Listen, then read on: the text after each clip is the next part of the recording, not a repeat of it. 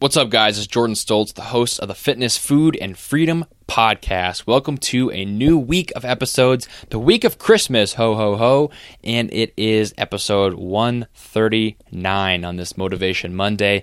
Today's Monday's episode is an interview. I've been coming out with a few interviews this month. This one I think you guys will love. This one is with Paul Jarrett, former college football player, um, and also advertising marketing wizard, and right now the CEO of Bulu Box, which is a startup in Lincoln, Nebraska, but they have grown to heights that I'm sure uh, Paul you never even thought possible when he started the company. Uh, they are a multi-million dollar company, and what they do at Bulu Box is basically basically is a way, a subscription service, and a way to uh, a way to provide you opportunities to sample nutritional products, supplements, vitamins without having to, you know, buy whole bottles of them. They're sending out samples so you kind of know what works, what helps, kind of open your mind to new things that are coming out on the market. So they give you some unique products that you might not even know existed.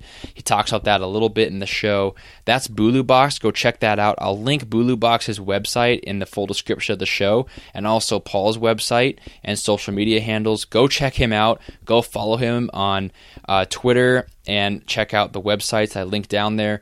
Today's show, I talk a lot about business with Mr. Jarrett. I talk about uh, his his journey, kind of how he got into his different his different roles in business and now his role as CEO of a startup, what his journey has been like, what his goals are, and what his strengths are. And then I talk about the company a little bit, kind of how it has grown. And then we really get into some meat and potatoes for entrepreneurs out there. Some really great actionable stuff, some things that you guys need to implement immediately in your own business journeys. And I mean, this can go for anybody, right? Whether you are just mowing lawns on the side, whether you just want to make a little extra cash this holiday season, whether you are actually trying to start a major business, maybe you already have a career you love and you just want to perform better. Paul is the guy who is going to tell you how to do that. And today's show is great value for you guys. It's gold. I hope you guys enjoy it. Hope you guys enjoy Paul and just his raw his raw way of looking at things and just his his kind of no excuses approach to business. I think it's great. It's really what I agree with and really how I see things as well. A lot of what he believes in business comes back to his experiences in athletics and in fitness, and that's kind of how I view things as well. So please enjoy this interview with Paul Jarrett. Sit back and relax, listen to the interview, get out your notepad, write down the things he says. Not every day you get a chance to pick the brain of someone as intelligent and successful as Mr. Jarrett. So I hope you guys enjoy. Let me know if you enjoy the show by checking out Paul's pages and by leaving a review on iTunes. Let's get down to the show. Welcome to the Fitness, Food, and Freedom Podcast. Keep listening for some awesome advice on health, motivation, and becoming a better version of yourself. Be sure to tune in every week for Motivation Monday, Workout Wednesday, and Foodie Friday. Behind the mic today, your host, a strength and conditioning coach, husband, and businessman, Jordan Stoltz.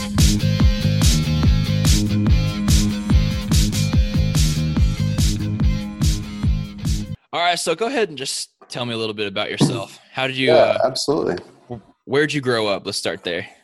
So I grew up in Lincoln, Nebraska, a trailer park. Actually, um, I am still in Lincoln here in Lincoln. So it's called Shamrock Mobile Home Park. Which anybody that's grown up in a trailer park, uh, you know, you don't call it a trailer park. That's kind of a slam. so, mm-hmm. um, and it was uh, probably about oh a mile or just less than a mile from uh, downtown Lincoln, and more specifically, like the uh, Cornhusker football stadium. So I grew up, uh, you know, trailer park kid, running around, riding a bike, um, looking up every, um, you know, Friday or I'm sorry, Saturday, and seeing the balloons in the air. And um, you know, I think at a young age, I learned how to sneak through the uh, um, field what is it the field shed door and get out on the field and mm. mess around and get chased off the field so yeah i'm a lincoln kid through and through grew up in a trailer park and kind of was a big uh, sports fan due to having a stadium right next to me. And we had Husker football players that would stay in our uh, trailer park too. So always yeah. just kind of around it. But that's yeah. hard not to be around it in Nebraska, right?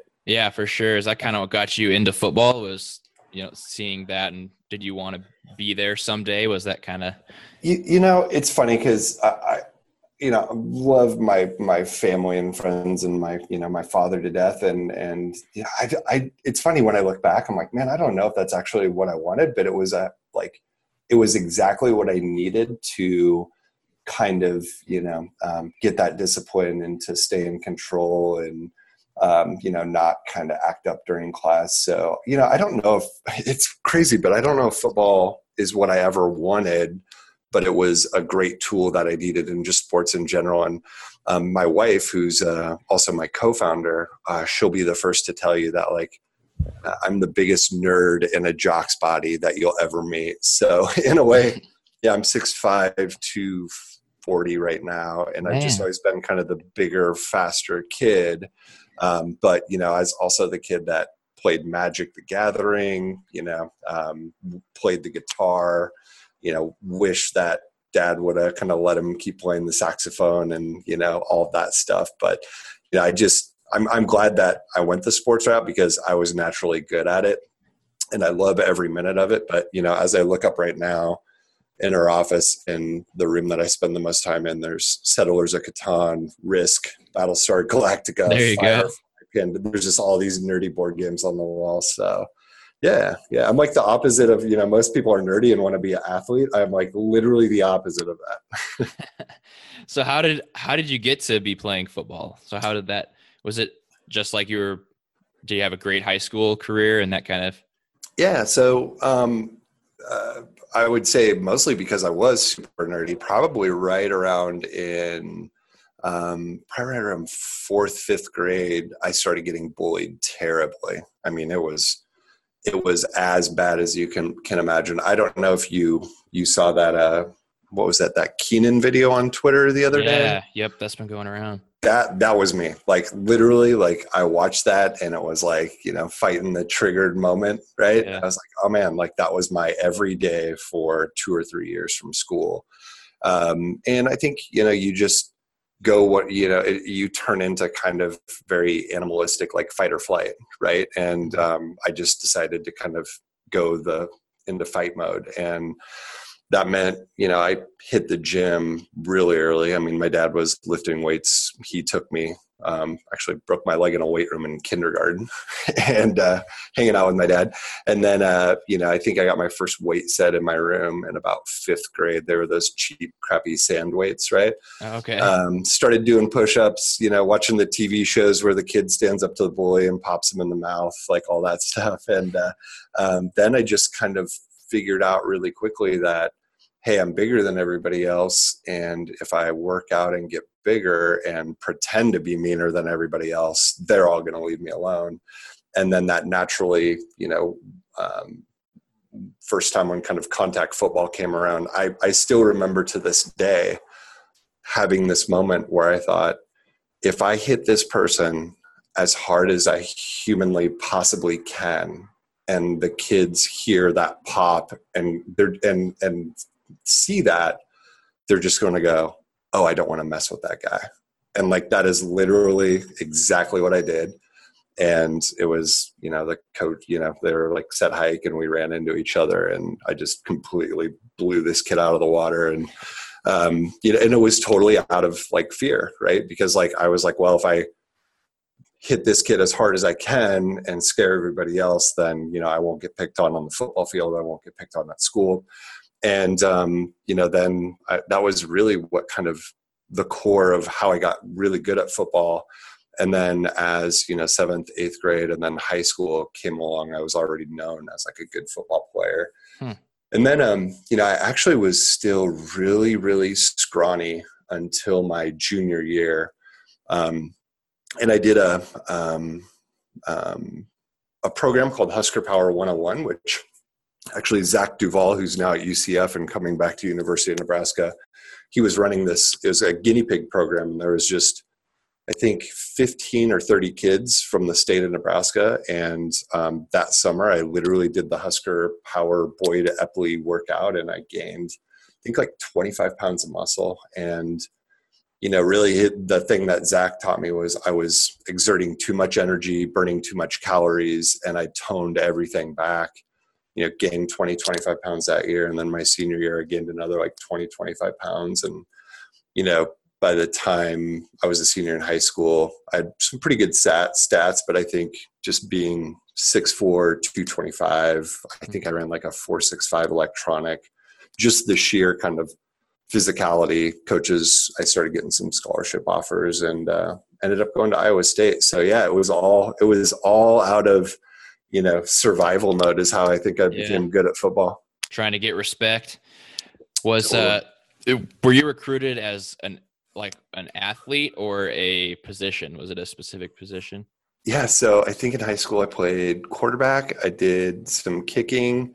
Um, i everybody wanted me as a t- by my senior year, my junior year actually, as tight end, uh, rush end, and everybody wanted me to come play tight end because um, I could catch and kind of grab the ball and run. Um, but I was still I played both ways, and I wasn't sure if I wanted to play rush end. So I was actually only listening to the schools that were open to me playing either. And um, Iowa State, which actually at the time, this is 2000, which is forever ago. Um, they had snagged the Nebraska Football Player of the Year. Uh, Osborne just left, who I had formed a relationship with, and Solich came in, and a lot of Nebraska kids were unsure about Solich. And um, so there was a group of about six of us, including the Nebraska Football Player of the Year. We all decided together to go to Iowa State. It was like four hours away. Um, you know, head coach was all over us, and um, he said, "Look, I'll bring you in as a tight end, rush end, but you do whatever you want to do. And probably the first day or two on campus, just meeting the defensive team and meeting the offensive team, I was like, oh, clearly I'm a defensive guy. Like I'm just not even going to get along with the wow. offensive guys. And, you know, I was still, you know, a little, little wild child. So, uh, yeah, I went defense and actually I, I blew up to uh, 315 pounds and I became starting nose guard. So that's kind of a weird twist of fate. Yeah.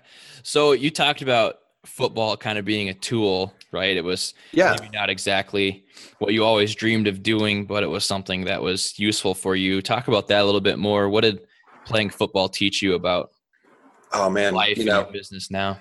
Yeah, it's it is embarrassing how much I apply and, and, you know i won't even say football i will actually say strength training um, how much I apply that to day to day business. Um, and it really, I, I, honestly, I think one of the, I, I only have a few skill sets. I think one of them is um, I enjoy reading and I have decent reading comprehension. Um, I also enjoy finding pretty much like star um, you know we call them teammates go figure here um, but employees are finding like all stars and putting them in positions to succeed. And I have no problem as the CEO to step back and hire smarter people or let people do part of my job if they're better than it than I am. And I think the um, the third thing comes from strength training, where you know it's pretty simple.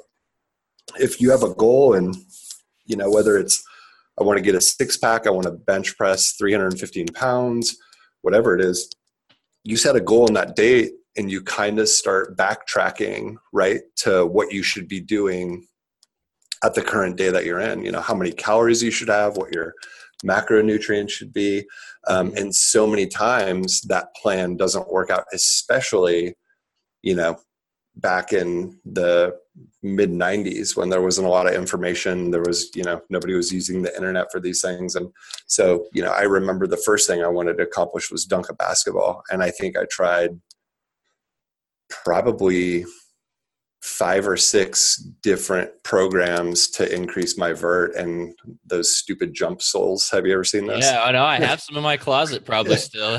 they, I, the I, I followed that damn jump soles program and by the time I completed it, I could dunk a basketball.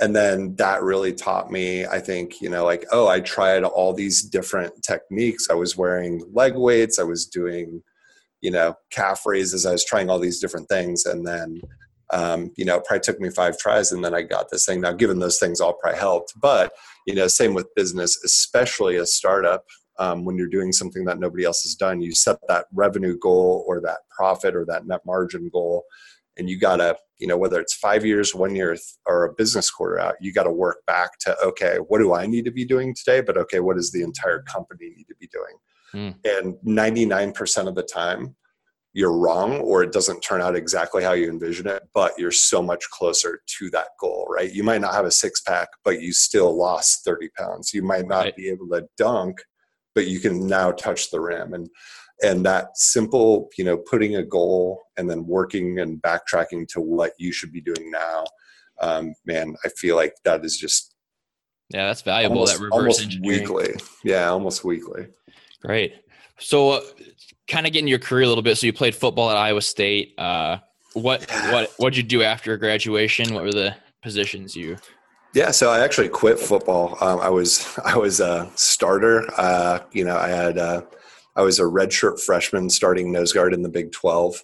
Um, great stats. Um, I don't really have an excuse. I mean, I did have like a neck injury, a knee injury, tore my Achilles. I was just bad body player, always injured. But um, you know, the next year rolled around, and um, I just wasn't feeling it. And I was just like, I'm miserable. I don't enjoy this position. I don't enjoy being 315 pounds and you know i don't really have it's interesting because i know in ames iowa there's like still all these rumors i'll go back there and they're like did you get caught for steroids or did you fail out i'm like no i, ju- I just literally quit like i just didn't want to do it anymore and it's so hard for people to understand yeah.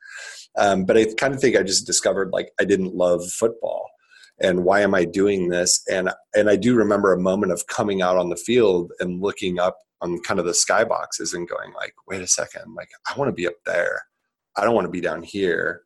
Um, I don't want to be, you know, putting on a show and then thinking about my shelf life as a defensive player and what can I really get out of it. And I was like, this is, uh, and I, I, should probably be putting all this energy into something else.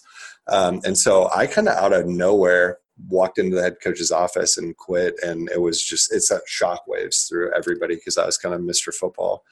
And, um, did had no idea what I was going to do. So I got a couple of jobs. I, you know, I was really just stuck and kind of in limbo. And, you know, I did everything from sell shoes at the mall to bartend to siding to you name it. And I really didn't do anything for a year. I pretty much dropped out of school um, I was trying to get in-state tuition at AIM in Iowa State or in Ames, and um, yeah, just kind of you know every, everybody was worried about me. Everybody was more worried about me than I was. Um, I did blow all my money on a Mac computer, and I learned how to rip songs off Napster and started selling music. There you go. Uh, yeah, so and and I've always just been kind of had that hustle, you know, yeah. like ever since fifth grade, just you know ripping music or making mixtapes and selling selling them, and so um, never been afraid to make money and then came to university of nebraska uh, picked the first major that didn't have a lot of math in it which was advertising so it seemed like fun at the time uh, did advertising. Um, i actually ended up going out to new york city and i worked in advertising in new york city. Um, big agency called bbdo work on nike lowes um, PepsiCo, you know, did like literally the kind of Mad Men Fifth Avenue thing. Um, went out to San Francisco, worked at an agency called Grey Worldwide. Um, really got introduced to kind of the startup scene. Um, I also locally here helped kind of start a company called Complete Nutrition. Yeah. In between all that, yeah. So I was really early on and um, helped, you know, from the early days. And I think we had a couple stores, and our CEO said, "I think we're going to franchise these stores." And I was like, "That sounds like a good idea." And can you talk, can you talk about that a little bit more? That was yeah, sure, crazy man. when I heard that. Like, how did you get that? Uh, I mean, complete nutrition was just starting, right? And then you were yeah, you just joined that team. So yeah, so you know, uh, being a local kid and and having some, I think you know, uh, pretty good like sports success, and you know, I did okay in school, and um, then you know it's interesting because I went out to New York City and that's like my stock locally just went through the roof, right? And um, I actually came back um, before going out to San Francisco, and um, I worked at a Nebraska Book Company. And we, there's about a team of five of us. We launched a brand called Neebo which was N E E B O. Um, and that kind of never got off the ground. It was kind of like a student store. Um, you know, uh, it was basically the Nebraska Book Company rebranded and one as one brand instead of 500 different kind of local brands. And it was just too little, too late. Everybody hates textbooks, and you know, you can't put lipstick on a pig. You know, right? And so um, but we did a lot of awesome things over there. And um, a friend of a friend who I should still probably be buying him beers um, introduced me to these uh, guys over at Complete Nutrition, which I had no idea what it was. Um, they, I met with them a few times and we just clicked, and it was the co-founders uh, Ryan Zink and Corey Weedle of Complete Nutrition.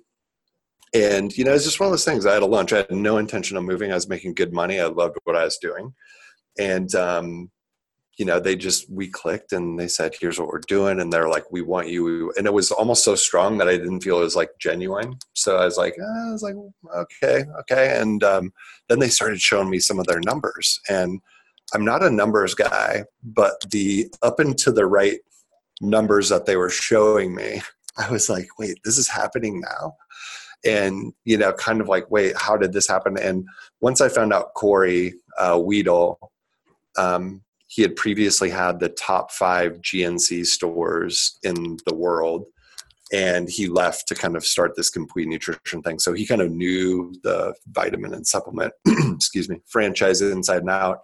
Um, i just decided to jump on board and man it was like you know, I I did the radio ads, I did all the media buying, I helped with the store design, the layout. I had a amazing marketing team. There was two of us, and then by the time I left, there was 14 of us. You know, we had like a zero dollar budget by the time I left. I think total percentage wise, it was around $50 million ad budget. Um, and, um, you know, I, I would take credit for just kind of organizing and applying some discipline and being a little bit more risky with the advertising and the products. Um, but that thing was kind of a just a moving like a freight train, and I just got on at the right time. And that that truly is like that experience there is what gave me the confidence to start this company, which is Bulu Box. Yeah, how was the how did that begin? How did that the skills that you used and developed in your career kind of translate over to starting your own company? And then i guess also like what made you feel ready to actually take that plunge? Because you know complete nutrition was growing you had a growing team. Yeah. Uh, what made you want to start your own thing? So you know i i i got bored at complete nutrition because you know we're doing at the time we were just doing so well and i was there for over a year and it was just every month was oh another 25 oh another 40% growth oh and it was just like every every month was a win. And um, you know we ended up getting a big office at a big corner office and everything i needed and i mean i was 26 and i was making more money than more money than i am now i mean more money than i'd ever made. And um, it was just you know i was just opening excel and pushing kind of numbers left and right and you know having conversations and uh, with you know what ad campaigns to do. And i just it just i got bored. I'm more of a builder. You know i get bored with the optimization of things. And so um, i had some buddies that had built and sold a startup in san francisco. And i just found myself every day calling them asking them more and more questions and just being blown away that you know they raised capital.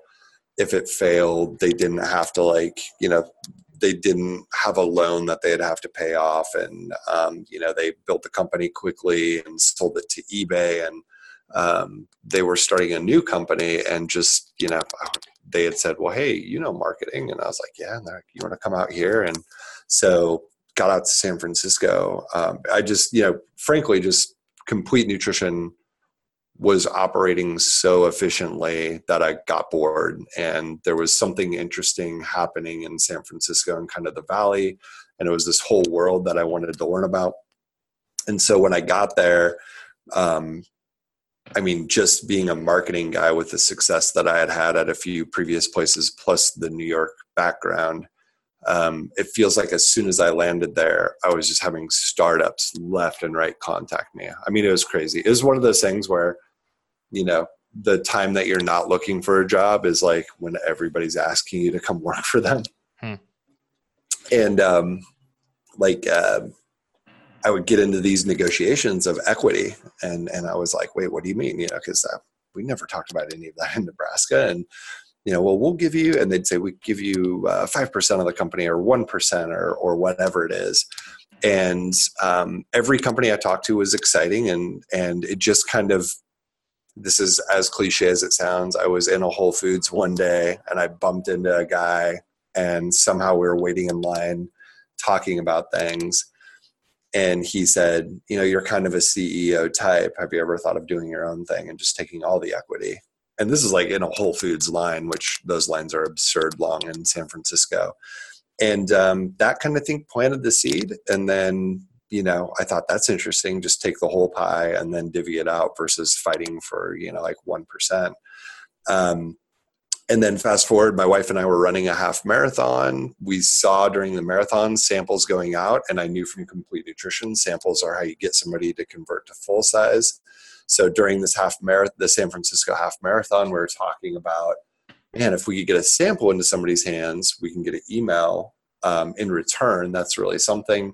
And then ultimately, what pushed me over the edge, which is kind of embarrassing to say, but I had a buddy um, in from out of town in San Francisco, and he was an entrepreneur, and he basically kind of like, in a polite way, was like, you know, why don't you start your own thing? Like, kind of quit being a wimp like you know and i'd say well i'm going to do it as a side gig and he's like bullshit that's an excuse. And i'm like well when i save up enough money he's like no bullshit you're scared. And and it was kind of somebody poking me right? It was probably it probably went back to that fight or flight thing right?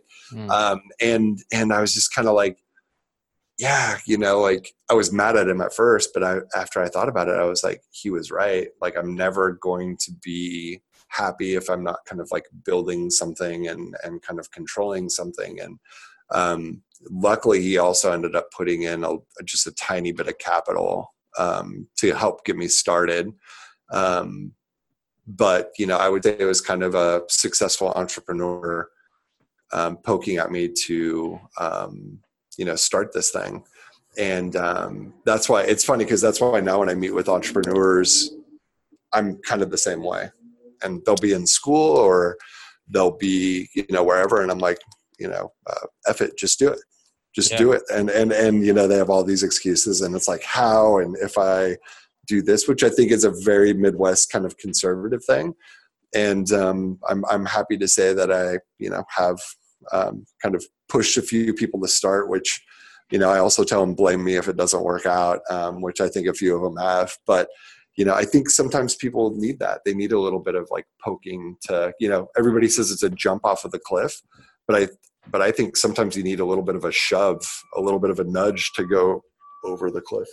Interesting. I was going to ask you if you felt as though you were always meant to be an entrepreneur but i would put serious money on that. You'd say yes. Is that true? You know i wouldn't. I i, really? I yeah i never thought of the word i actually hated when people called themselves entrepreneurs like mm-hmm. i thought it was such a like cliche thing and i would mock people in their linkedin if it was like this this an entrepreneur you know i'm like mm-hmm. oh those are just people that can't get jobs right right um, and i never really you know i always thought of myself as more of like a project manager that can you know if you need a website built or you know if you need something like i'm the guy that can either direct it or do it for you like i'm, I'm just the guy that will figure it out.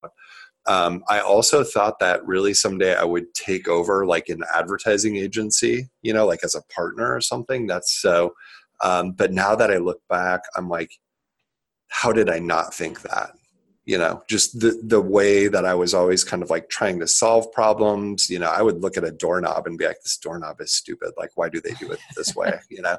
Um, and so now i look back and i was like my just definition of an entrepreneur was like so skewed at the time and my idea of like what they did and you know typically people that call themselves entrepreneurs and they're more than willing to like sit down and have coffee with you and you know they they seem like they're at all the networking events and all that stuff. That's like not actually the type of entrepreneurs you want to be hanging around, right? Mhm. Like you want to find the people that you have to fight to get their time, you know, because you know those are the people that are actually doing it. So yeah, I would never have considered myself an entrepreneur, maybe a hustler, right? yeah, yeah. I think that's Um, why I said that. Is it? know, Yeah. telling me about. I mean, it seems like everything. You know, you're hustling to. You're just kind of after that, almost like a, a thrill, almost kind of. Yeah, you know, like it's funny. I'm I'm wearing Jordans right now, and like you know, the first problem that I ran into when I was little is my parents wouldn't get me Jordans, so you know, I had to figure out um, if I wanted to be with the cool kids or not bullied or whatever. Like, how do I go from my you know XJ nine thousands, which are a brand at Payless, to Jordans, right? Um, and so you know, I I tried everything and my like literally first kind of successful hustle was um, mowing yards, buying stuff at a flea market like Ninja Stars, and then marking them up like quadruple the price and selling them at school. And like all the kids wanted Ninja Stars, um, all the kids wanted like knives, and so you know like switchblades and all that stuff. Like you know all little third, fourth, fifth grade boys want those, and then. Um, explicit lyric CDs came out right at that time, and so anything with that little explicit lyrics mark on it Wow. was worth about forty dollars. And so back in the day, you could like buy CDs for like a penny through these BMG or Columbia House. I don't. Do you remember those? Was that Uh, no? I might be. I might be too young for that. Yeah, yeah. So you like literally in the newspaper, you would get these things, and it would say. 12 CDs for a penny, and then you buy one CD at full price and I figured out I would literally make up names like you know General John Smith and and I would get the like all the CDs for a penny and then I'd just never pay for the last one and then I'd turn around and sell those so you know sorry BMG and Columbia House but they, awesome. um, they they kept me from getting my ass beat from you know third grade to sixth grade so yeah like um I I think I learned from my early age of like mowing yards is great, but if you just mow yards and use that money, like it's like really hard to make it worth buying a pair of Jordans. But if you can take that money and kind of turn it into double, triple, quadruple, you know, then you get then it's like you did, you know, three months of mowing plus you got your Jordans. And so I think That's crazy. The Yeah. business lessons that you're learning as a third grader, Yeah, man. Reverse everybody engineering. wanted those yeah everybody wanted those jordans it's funny now too because like i'm wearing it's like so embarrassing because i'm like i got a thing for jordans you know i like limit myself to only being able to wear like or own two pairs but the um actually the uh there's he i might get in trouble for saying this but sam he owns eat fit go have you ever talked to that guy I haven't talked to him, but i it's actually I'm planning on it. I was going to reach out to him. he's he's awesome. So um, first time I met Sam, um, we were talking, and I like looked at his shoes, and I kind of looked at you know we we talked about his background or whatever, and and I just stopped like you know it's the first time I met him. I just stopped and I was like, "You poor growing up too, man," and he kind of like looked at me, and I was like, I was wearing Jordans, and he was wearing some like Nike SBs, and you know he had like a nicer watch on than I did, and we are like kind of joking about like part of it is you know you just learn the hustle when you're little because you just never had the opportunity to get any of those things. So Yeah, yeah, I think he'll have a similar story. He's a he's an awesome guy though. that's awesome. I'm going to reach out to him.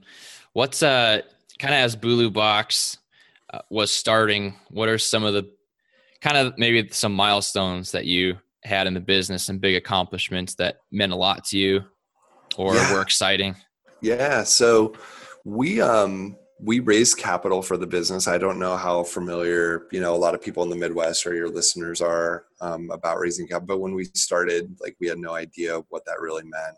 Um, embarrassingly, you know, we kind of came up with the idea, put together a business plan, launched, and and I am truly kind of embarrassed by this, but we did that all kind of within 60 days, um, and we raised half a million in 60 days, and then I think we got the rest up to about 1.4 million within the next kind of 90 days total. So from that San Francisco half marathon to 1.4 million in the bank, it was only a couple of months.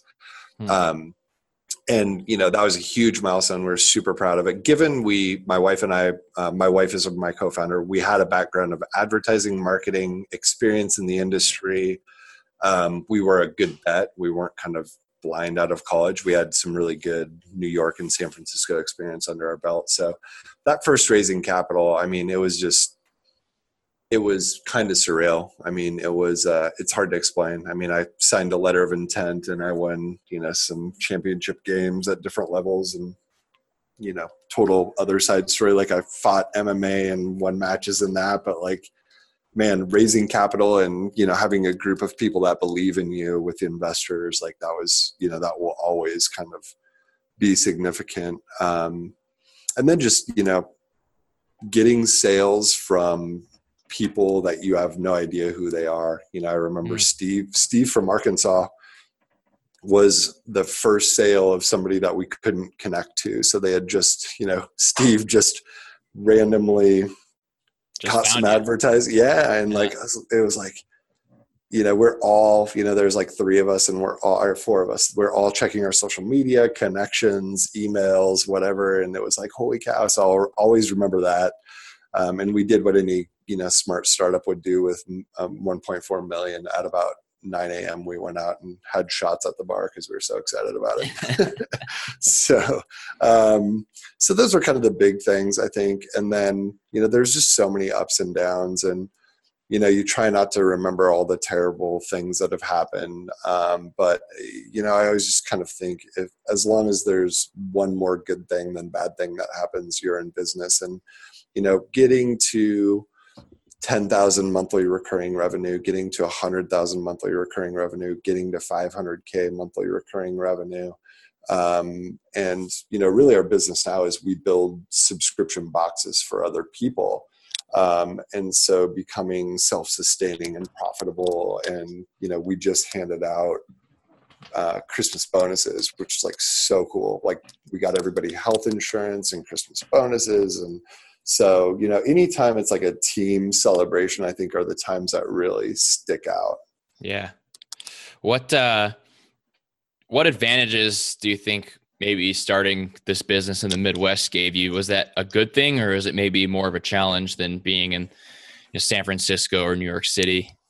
Yeah, so that's a great question. Um, 99% of people that you ask that question are going to um, just complain about oh there's no capital here or there's no like technology talent here.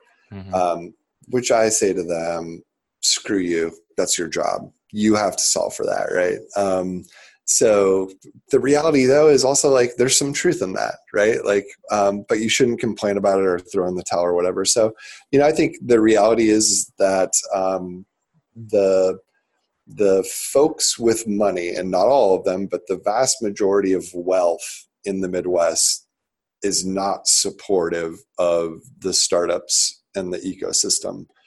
Um, so that's kind of, I think, the the biggest challenge. The next is uh, technology ta- uh, kind of talent, but I think with software and technology, and you know, you don't have to know how to code to build an e-commerce website anymore.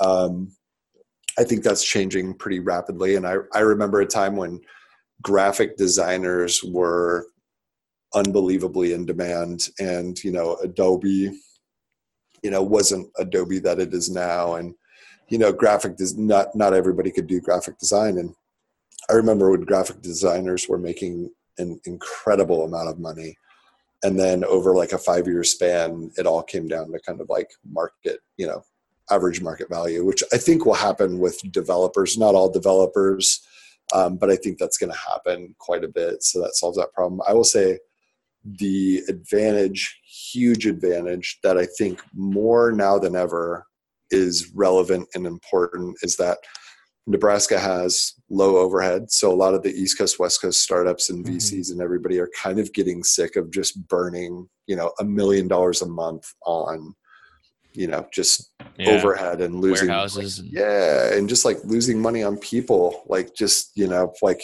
why are we paying developers, you know, 200 entry level developers a quarter of a million dollars so they can live in San Francisco?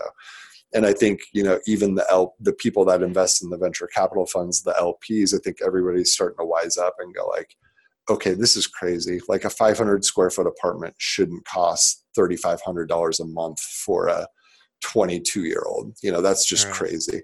Um, and so, you know, and, and this has been like in the last couple months. Actually, yesterday I missed a pretty big meeting because I was busy with a VC from a prominent firm that came into the Midwest. But um, you know, they're kind of exhausted on these pump in a bunch of money, grow a customer base, and then cross your fingers that you can monetize it and actually make it profitable. A lot of VCs are interested in putting in a reasonable amount of capital, creating a profitable business, not just a business that burns money getting customers.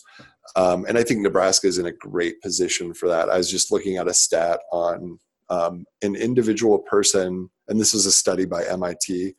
Um, an individual person to basically live in Nebraska, pay for food, pay for shelter, kind of Maslow's hierarchy is nine dollars and ninety eight cents per hour. Now, I'm not recommending that's what you pay, but you know, MIT said it's nine dollars and ninety eight cents per hour, and in San Francisco, it's something like thirty five dollars per hour. It's ridiculous. So, yeah, so it just kind of shows you like that difference. And so, you know, when you can start pitching tech talent or other people like, hey, you can live like a king in Nebraska on, you know, 80k, 100k, 150k, um, you know, you get you get some attention. Um, and so, yeah, I think Nebraska uh, just costs, which is huge. And then I think the other thing is you just cannot beat the people here, and that sounds so cliche but you can't beat people in the Midwest. It's very team atmosphere. It's very like people are pull very much like people are pulling for each other. On the East Coast, everybody's trying to take advantage of you. On the West Coast, everybody's trying to tell you how important they are. Um, and I'm fine saying that, and my friends, you know, on the East Coast and West Coast can kind of deal with that. mm-hmm. And in the Midwest, it's like, hey, how can I help you? What can you do? And you know, um, we have a we just secured a hundred thousand square foot warehouse and there's no way that the person that was negotiating that with me directly one i would have ever been able to talk to them if i came in from out of town or from another state or, or whatever. Um, and there's no way that they would kind of negotiate and be flexible the way that they are and let us like do a few things on a handshake before the contract was finished and the overall price and, and whatever right? But so like that's you just you can't beat that in the midwest. So i'd say when it comes to cost and to people um, in general you can't beat that. But also we just have a challenge of lack of capital and lack of technology ta- talent. Nice. Uh, i don't want to eat up too much of your time so uh, no man you can ask me you can keep going. I, uh, i'm giving you a shitload to edit though. Okay. I assume you edit. Yeah yeah i do. Okay yeah good luck editing me. So uh kind of one thing I wanted to ask you about. I'm kind of diving a little headfirst into social media. Yeah. Um, with this with this podcast, social yeah. media is really helping it grow. And then part of my job at Husker Power is running their social media and trying to grow that as well. Oh man, you better be tweeting me. yeah. Okay, I will. I will. nice. Uh, you can get some Bulu Box and Husker Power banter going back and forth. Yeah, it'd be great. Well, yeah, so I'm uh, really focused on that growth. I was just wondering how you guys utilize social media or yeah. how it helped you grow because you know kind of starting from I guess like word of zero. mouth and connections, right? From zero and yep. then having to grow to build a huge following and get that name out there. Did social media play a big part in that? Yeah, so man i feel like i can give you the the bullshit answer um, and then i can give you the answer that you probably don't want to hear right? Um, oh, and, yeah. Give me the one i don't want to hear um, you know there's um, and and i would take two things into account. I would take the bulu box social media and then um, this sounds so embarrassing and weird but like the paul jarrett brand social media. Um, we actually refer to it as the pj.com brand here um, because I just don't like speaking about it like third person. Um, so when it comes to Bulu Box, I'll go on that one first. Um, you know, we tried everything. We did paid social media. We did uh, so. You know, there's a lot of I'm sure Facebook likes or LinkedIn likes that are you know, or I'm sorry, Twitter followers. Um, some of those early on were I don't want to say purchase, but like we were able to give stuff away and to use money and you know there's affiliate marketing we have a brand ambassador program um, you know we had a physical box going out and we'd encourage people to post online. So we kind of had like a tool, you know, and, and to be quite frank, we should probably have way more on social media for Box than we currently have. Um, but we've never been able to really tie a direct kind of you know this is what we spend this is what we make back. Um, i mean we have but it's never been the juiciest thing to pursue marketing wise.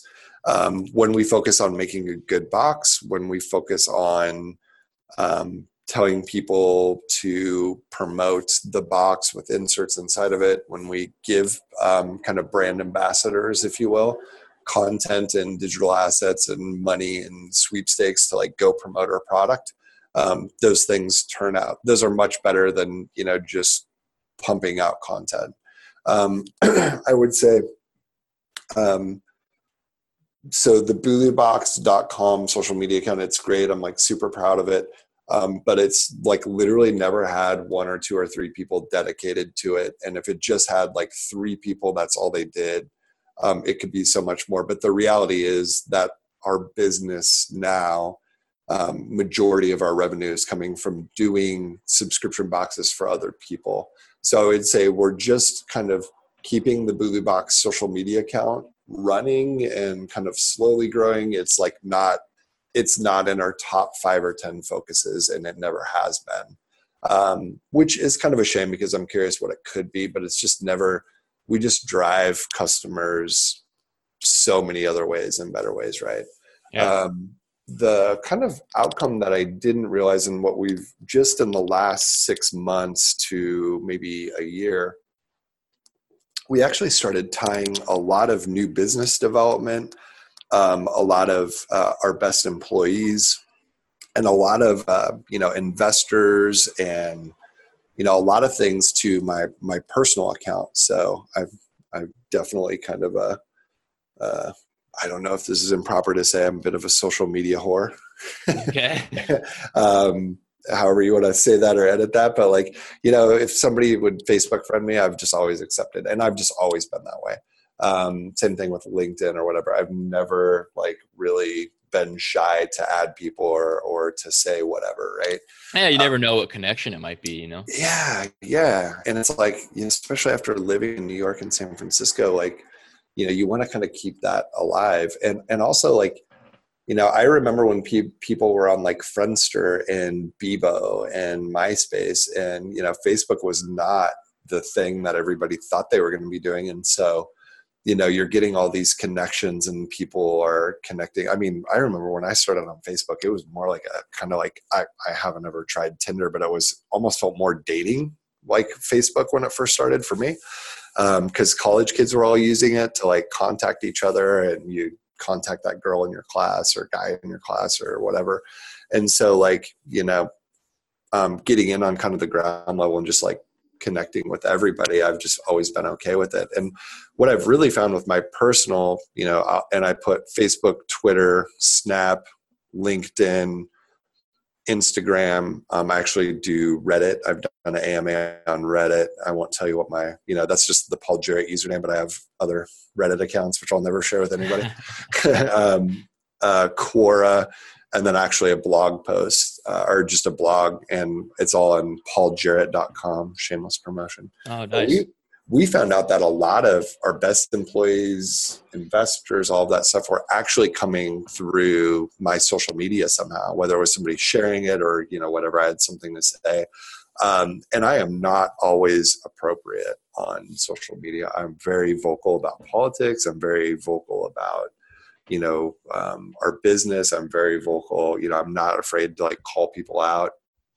Um, but i would say the one thing that probably attracts people on that kind of um, my personal brand or that kind of social media thing is the authenticity right? Um, and and respect. Like the, those are the two things. Whenever i post or whenever i comment i always think to myself is this how i really feel? And then i think to myself am i being respectful and i think those two things have led you know we have our biggest clients that are like you know conservative um, republican core trump supporters. And you know i'm about as far on the other direction as you can imagine. And you know we're able to work together and and you know they actually found me as a client they've seen my social media posts. And hell i think i've gotten arguments with people and then we end up working together right? That's awesome. And, yeah and it, it all comes down to that like authenticity and respect so i'm i've been shocked over the last you know six months to a year um, you know, uh, kind of putting a little bit of focus on that, and really my team over here. And you talk to Mariah. I mean, it's it's really actually like her responsibility. Um, at how much a little bit of focus and creating authentic content and being respectful and being honest and sharing things you know even just the way i'm you know i'm you know being very open on this podcast i mean you you i think you'd be surprised of asking me tough questions and how brutally honest i would be um, and I think that has really kind of um, struck a core in a lot of kind of entrepreneurs or people that are like go getters. And it's been awesome. I mean, two weeks ago, they flew me out to Vegas for a global accelerator network. And, you know, it's nice to get that all paid for and get like a consulting check. And that's been happening more and more with just a little bit of like emphasis on that brand and, and whatever. So there's, that Bulu Box brand that's a little bit more manufactured. Um, and you know we've just been at that for a while and it's never been a super big focus and then now since we do subscription boxes for other people and you know i do a lot of stuff about midwest entrepreneurship um, my kind of personal brand it's been shocking how productive that has been and i will say the one tip that i'll give you or anybody else and and i had a google employee tell me this they said google is looking for the authority on a specific subject. And if you can become that authority on a specific subject, Google will be very good to you. And also use all of the Google products. So, you know, uh-huh. like like um, G Plus and the Google Suite and you know Google Ads and you know it's true. You know that's that's following that conversation. I decided to focus on subscription boxes um, you know, uh, I just asked on like Reddit to somebody to put or uh, ask somebody to work on like a Wikipedia page, and like that popped up, um, and all those things have like really kind of came back in spades, which I'm I'm surprised. So you know, trying to be the authority on subscription boxes, um, I'm surprised at how powerful that has been, kind of coming back. So nice. What's some specific advice you'd have for uh, like a young entrepreneur and maybe separated into two categories. So, someone who's already trying to start something, what's some advice you'd give them? And then maybe somebody who has kind of that bug, uh, maybe wants to be in the skybox, like you mentioned, right? But doesn't necessarily have an idea that they feel will be successful. So, kind of what's your advice on the two different levels? Yeah. So, I'm gonna curse and you can bleep me out, but this is like this is this is everything. Just fucking do it. Like that's it. There's no you can read as much as you want. You can talk to as many people as you want to do, but um, you know when you are when you're I have an 18 month old, so this is where this kind of example comes from. Like when he's we've been working on one two three jump and he can't get his feet off the ground. And that's like such a good analogy for like, you know, becoming an entrepreneur. It's like he just it he doesn't know how to get his feet off the ground. He kind of knows what he sees and he, you know, sees me doing it and he wants to do it really bad. But there's just that just that point where, you know, something is going to click in his brain uh, that like he just has to let go and do it you know right. and he doesn't know what it's going to feel like in the air he doesn't know what's going to happen when he hits the ground and like i can tell you what's going to happen he's going to fall on his face and cry right mm-hmm. and and that's the same thing with entrepreneurship like you just have to jump you just have to let your feet hit the ground Sorry about that. That's, That's all good, man. You asked me about my kids before. That's my kid right there. I got you. I got you. It's all good. I got two of them too. Actually, there's some running around in the office, barking outside of my window right now in our office. So. You got dogs in your office? Yeah, man. We got dogs. We got toddlers. It's it's a it's a choreographed chaos in here. Oh, come on! That sounds awesome, though. yeah, yeah. It's uh. I mean, we we also kick dogs out. Uh, we've had people that have tried to bring cats into the office. Um, yeah, we're willing to give anything a spin, but I see Simba today, and Simba's a little. Uh, I think it's like a cocker spaniel, and Simba's awesome. Is a rescue dog. Simba is awesome. Um, oh, okay. Yeah, great. My like my dogs aren't allowed here. They're they're little bastards. So. they got voted off the island. Yeah, yeah. Um, but yeah, but just like just do it. Sometimes your feet have to leave the ground, and and for any entrepreneur, like they're all you know they're like, what, what book do I read? And I say, well, Guy Kawasaki, The Art of Start, has been the most powerful book for me. Um, when it comes to planning, there's a website called liveplan.com. And that's been, even though it looks like it's for coffee shops, it's all the same. Um, that's been the most powerful thing for me. And then just in general, if you Google uh, Steve Blank t- uh, tools for startups, those three things I find myself always going to. Guy Kawasaki, Art of Start, liveplan.com, and Googling Steve Blank, The Art of Start. Um, and here's the thing you just have to go.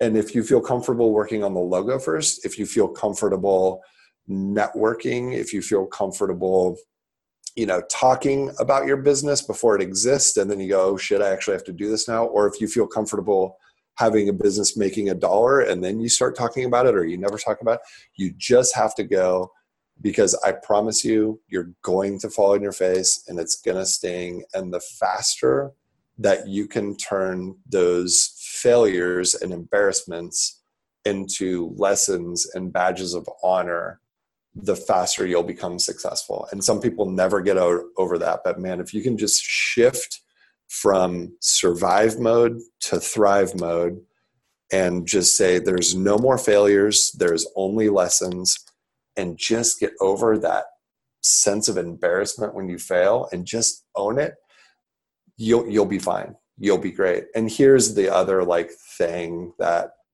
somebody told me one time and, and it was i thought they were rude at the time but now that i think about it i'm like it's some of the best advice ever.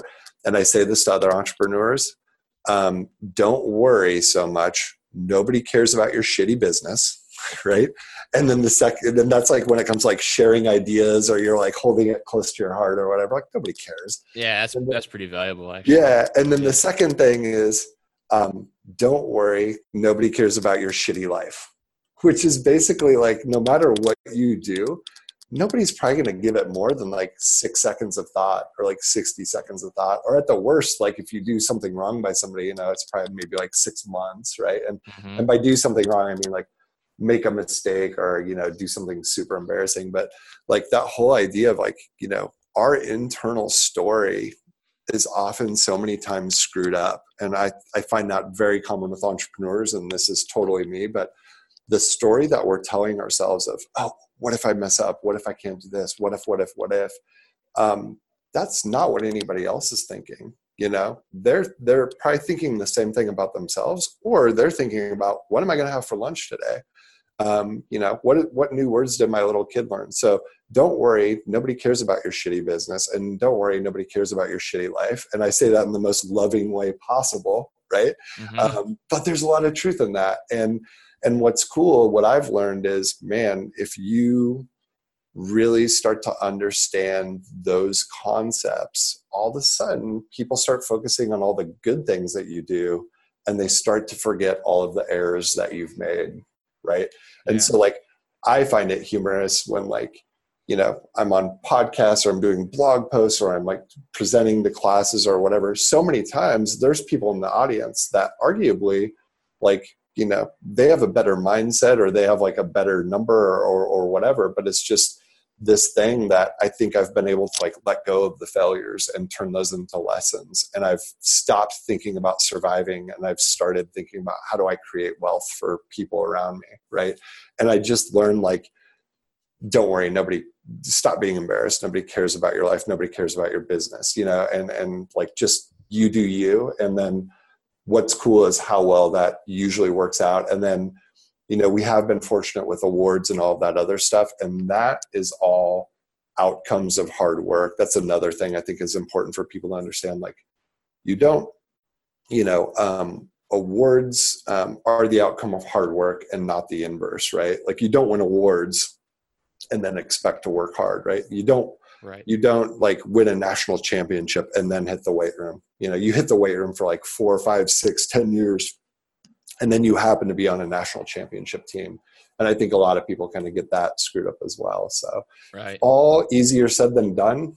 Easy for, For me to yeah. say, um, but I promise you, today there will be an issue and there will be something that failed, and it's just that you know because i've been doing this for so long like i will just view it differently and i will move on. And i can think of probably two or three things yesterday that you know would have panicked the hell out of me the first you know six years ago. And you know you just it's amazing kind of that tough skin that you developed. And it's just like anything. Whenever you start something it's scary. The more you do it the better you get at it. There's no really secret formula. Like again sorry you're gonna have to edit this but just fucking do it that's Yeah. that's everything No, I'm leaving all this in here. Don't worry. cool yeah, people need to hear it, man. I think it's really, I think it's really valuable stuff. yeah So maybe let's wrap up here. Can I ask you some, just some rapid fire questions, kind of some random stuff about you, about your company? yes i will not ramble on i apologize so Oh, hopefully there's Um, some nuggets in there yeah go for it so, what's your favorite food? Oh man, my favorite food. Um, I love to get any vegetable possible, and then one or two pieces of fruit. Throw it in a NutriBullet, blend it up, and that is usually my breakfast and lunch. And I'm talking kale, spinach, cranberries, sweet potatoes, ginger, turmeric, um, tomatoes, carrots, and then one apple. And just hit the NutriBullet on that, and um, man, you can feel that working. Yeah. What's uh, some tips you have for people who are busy? So maybe business people, CEOs, whatever. And what's some tips for staying healthy? Yeah, um, I think the tip is, um, sleep is way more important than I think any of us want to give it. So, um, and that's one thing that I think you can take care of. And I, I could do the cliche like, oh, you know, eat right, like water or whatever. But I would say, like, at a very minimal, if you're traveling, you know, take some. I love those dissolvable melatonin tabs um, that you can just put in your mouth, and they're like sublingual. And man, those are like those will put you out. So um, um, you can get those pretty much anywhere, um, like literally a Walgreens or anywhere online. Um, but I think sleep is crucial, and so if you travel, I like to bring some of that melatonin, usually five milligrams or ten milligrams, put it underneath your tongue, and you'll be out like a light in like thirty minutes. And so, um, yeah, I think sleep is something that a lot of people overlook. That's huge. That's something that I've been kind of seeing more importance of too, just for like recovery, even for athletes. And Oh man, I mean, I mean, just everything. I mean, if you have problems, if you're not sleeping enough, that's just going to make it 20 It- times worse. it manifests itself into um, you know poor decisions with food poor decisions in life and it's just a downward spiral. So i say you know i, I and i experimented with it and tried it and, and you know you just make better decisions. And it's really hard to go to sleep when major things are going on at work. But here's also what i found review and go over really important or tough decisions that you have to like you know um, make at work or life or whatever it is. And it is unbelievable what a night of sleep will do or two nights of sleep and how your brain kind of will arrange that for you.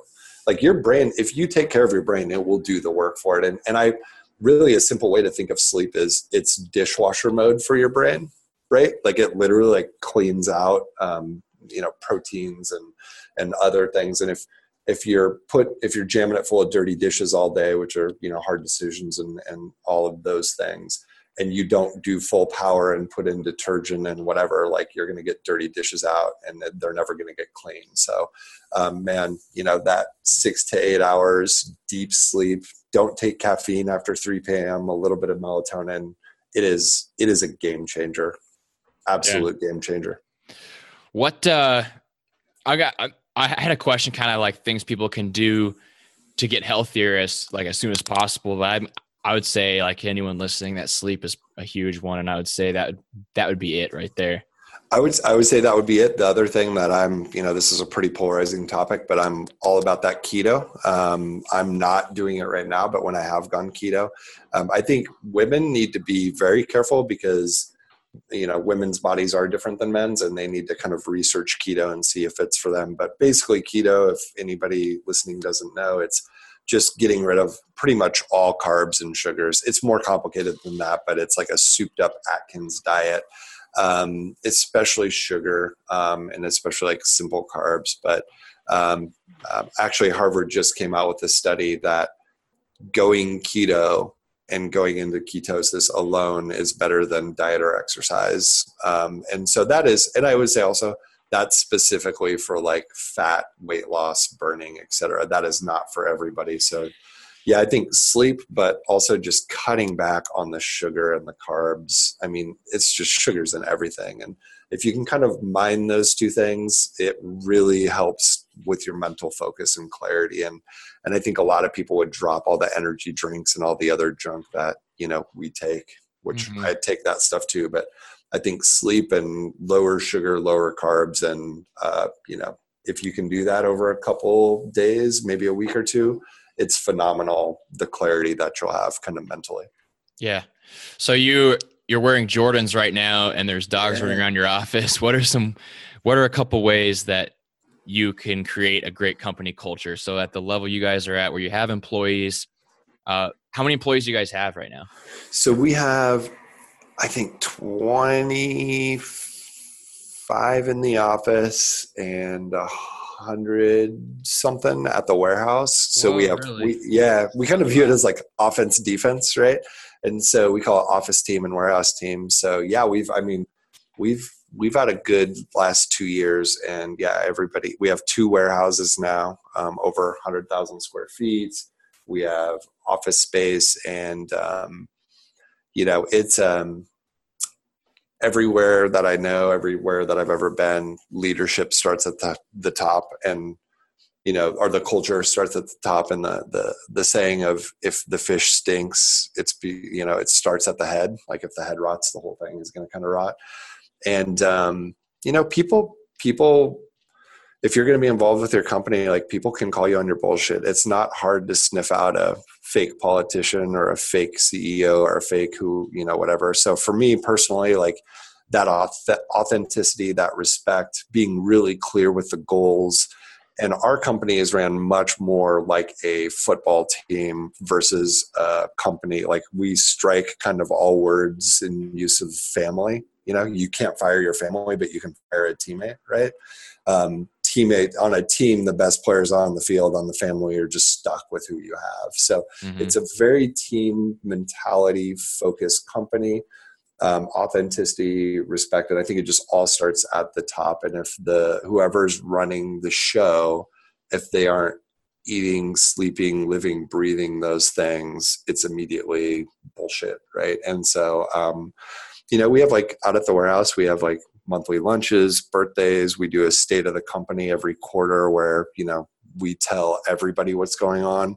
Um, probably transparent to a fault, um, but um, it gets everybody in the same direction and row in the same way. And you can ask anybody at our company, like, what are your five rules? And then what are your five milestones for the quarter? And they will be able to recite them. They'll know how many boxes we're trying to ship by one year, three year, five year, 10 years. They'll know what our core values are and they'll know like in one sentence what we actually do. And so uh, and it's like literally on the walls you know at the warehouses and at the office. So and that i think just all starts at the top.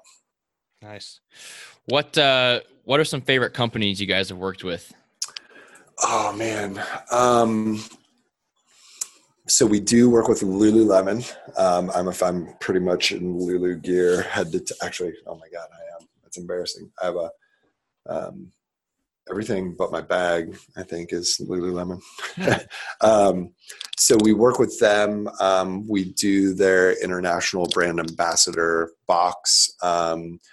So I'm I was the anti Lululemon guy, and then I started wearing it, and you know my shorts have lasted for years and years and years, and I like to buy something once. So, um, and also I was invited to a executive yoga retreat with their like top level people and getting to know them. They're all really cool people. Um, they have, I think, a bit of an image problem, but they're addressing that. they're they're really at their core, they're kind of um, humble Canadians, and because they're so humble, that doesn't work well in American culture. so um, I, I'm a big fan of Lululemon. I would say, um, you know, some of the supplement brands that we worked with. There's a brand called Vital for You, which is a fiber supplement. Um, hmm. big fan of them and that team. Um, there's a product called Energems I'm a big fan of. Um, we work with Onnit in multiple capacities. I'm a huge fan of um, Alpha Brain and kind of that Joe Rogan podcast and Aubrey Marcus and that whole Onnit world. Um, you know, both a fan and it's a partner that we work with, and I'd say even a little bit jealous of what they've built over there.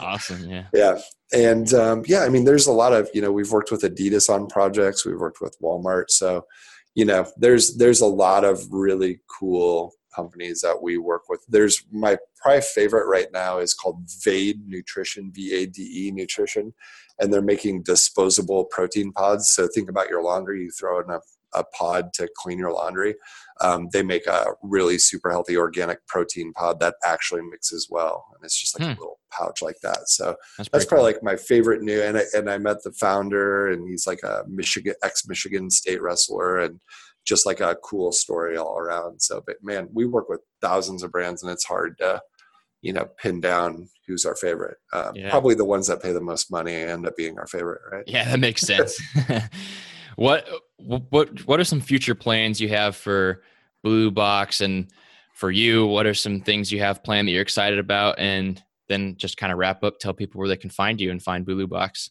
Yeah, absolutely. Um, so you know, I, have I've said this since day one. I, I probably won't be doing Bulu Box forever, um, but I guess since I say that, I probably will be. But um, no, I, I, you know, the intention was to never do this company forever. It was to build it up have it be acquired. Um, we did create a side business called Bulu Marketplace that was acquired. That was really cool process and going through that.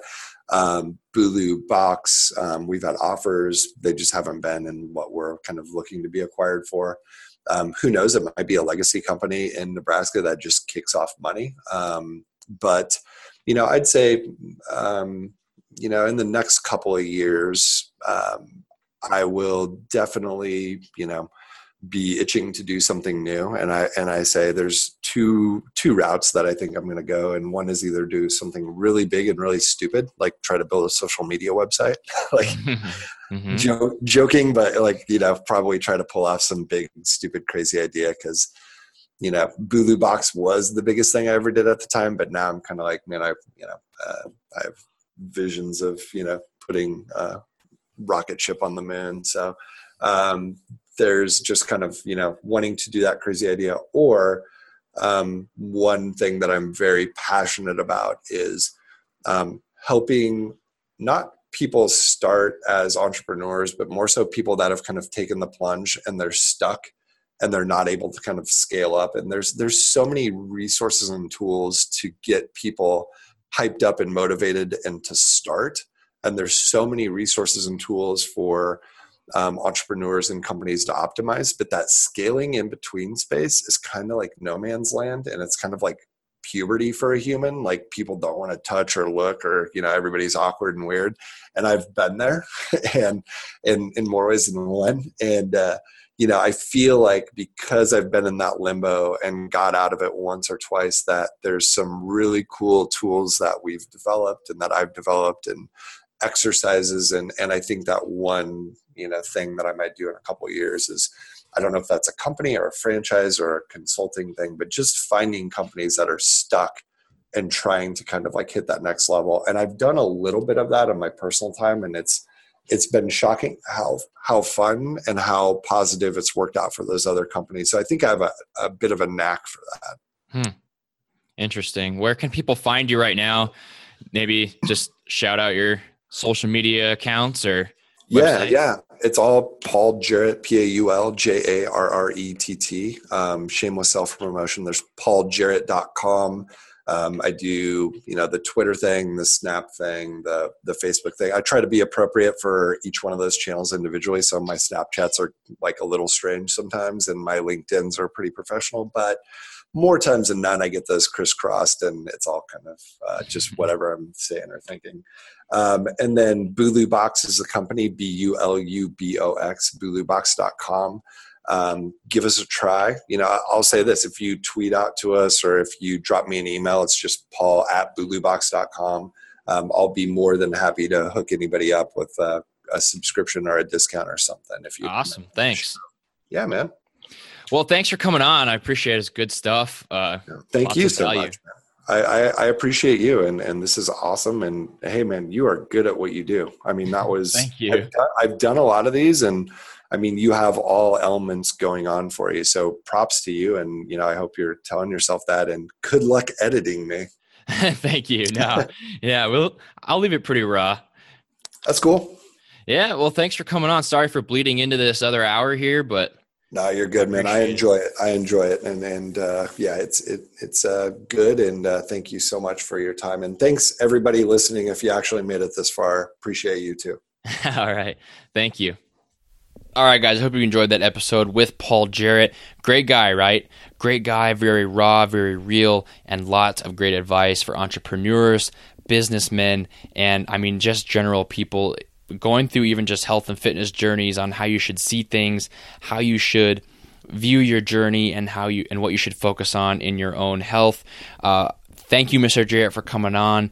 If guys, go check out his pages, go follow him on social media, and uh, Thank you for checking out the show. If you're new, if you came uh, to hear this interview, thank you for listening.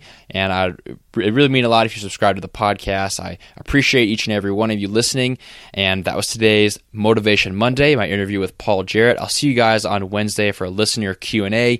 If you want to get in on that Q&A, just go to triple F podcast dot com slash contact just like it sounds the word triple the letter f the word podcast com slash contact head over there and uh, and you can ask your question. I'll answer it on Wednesday.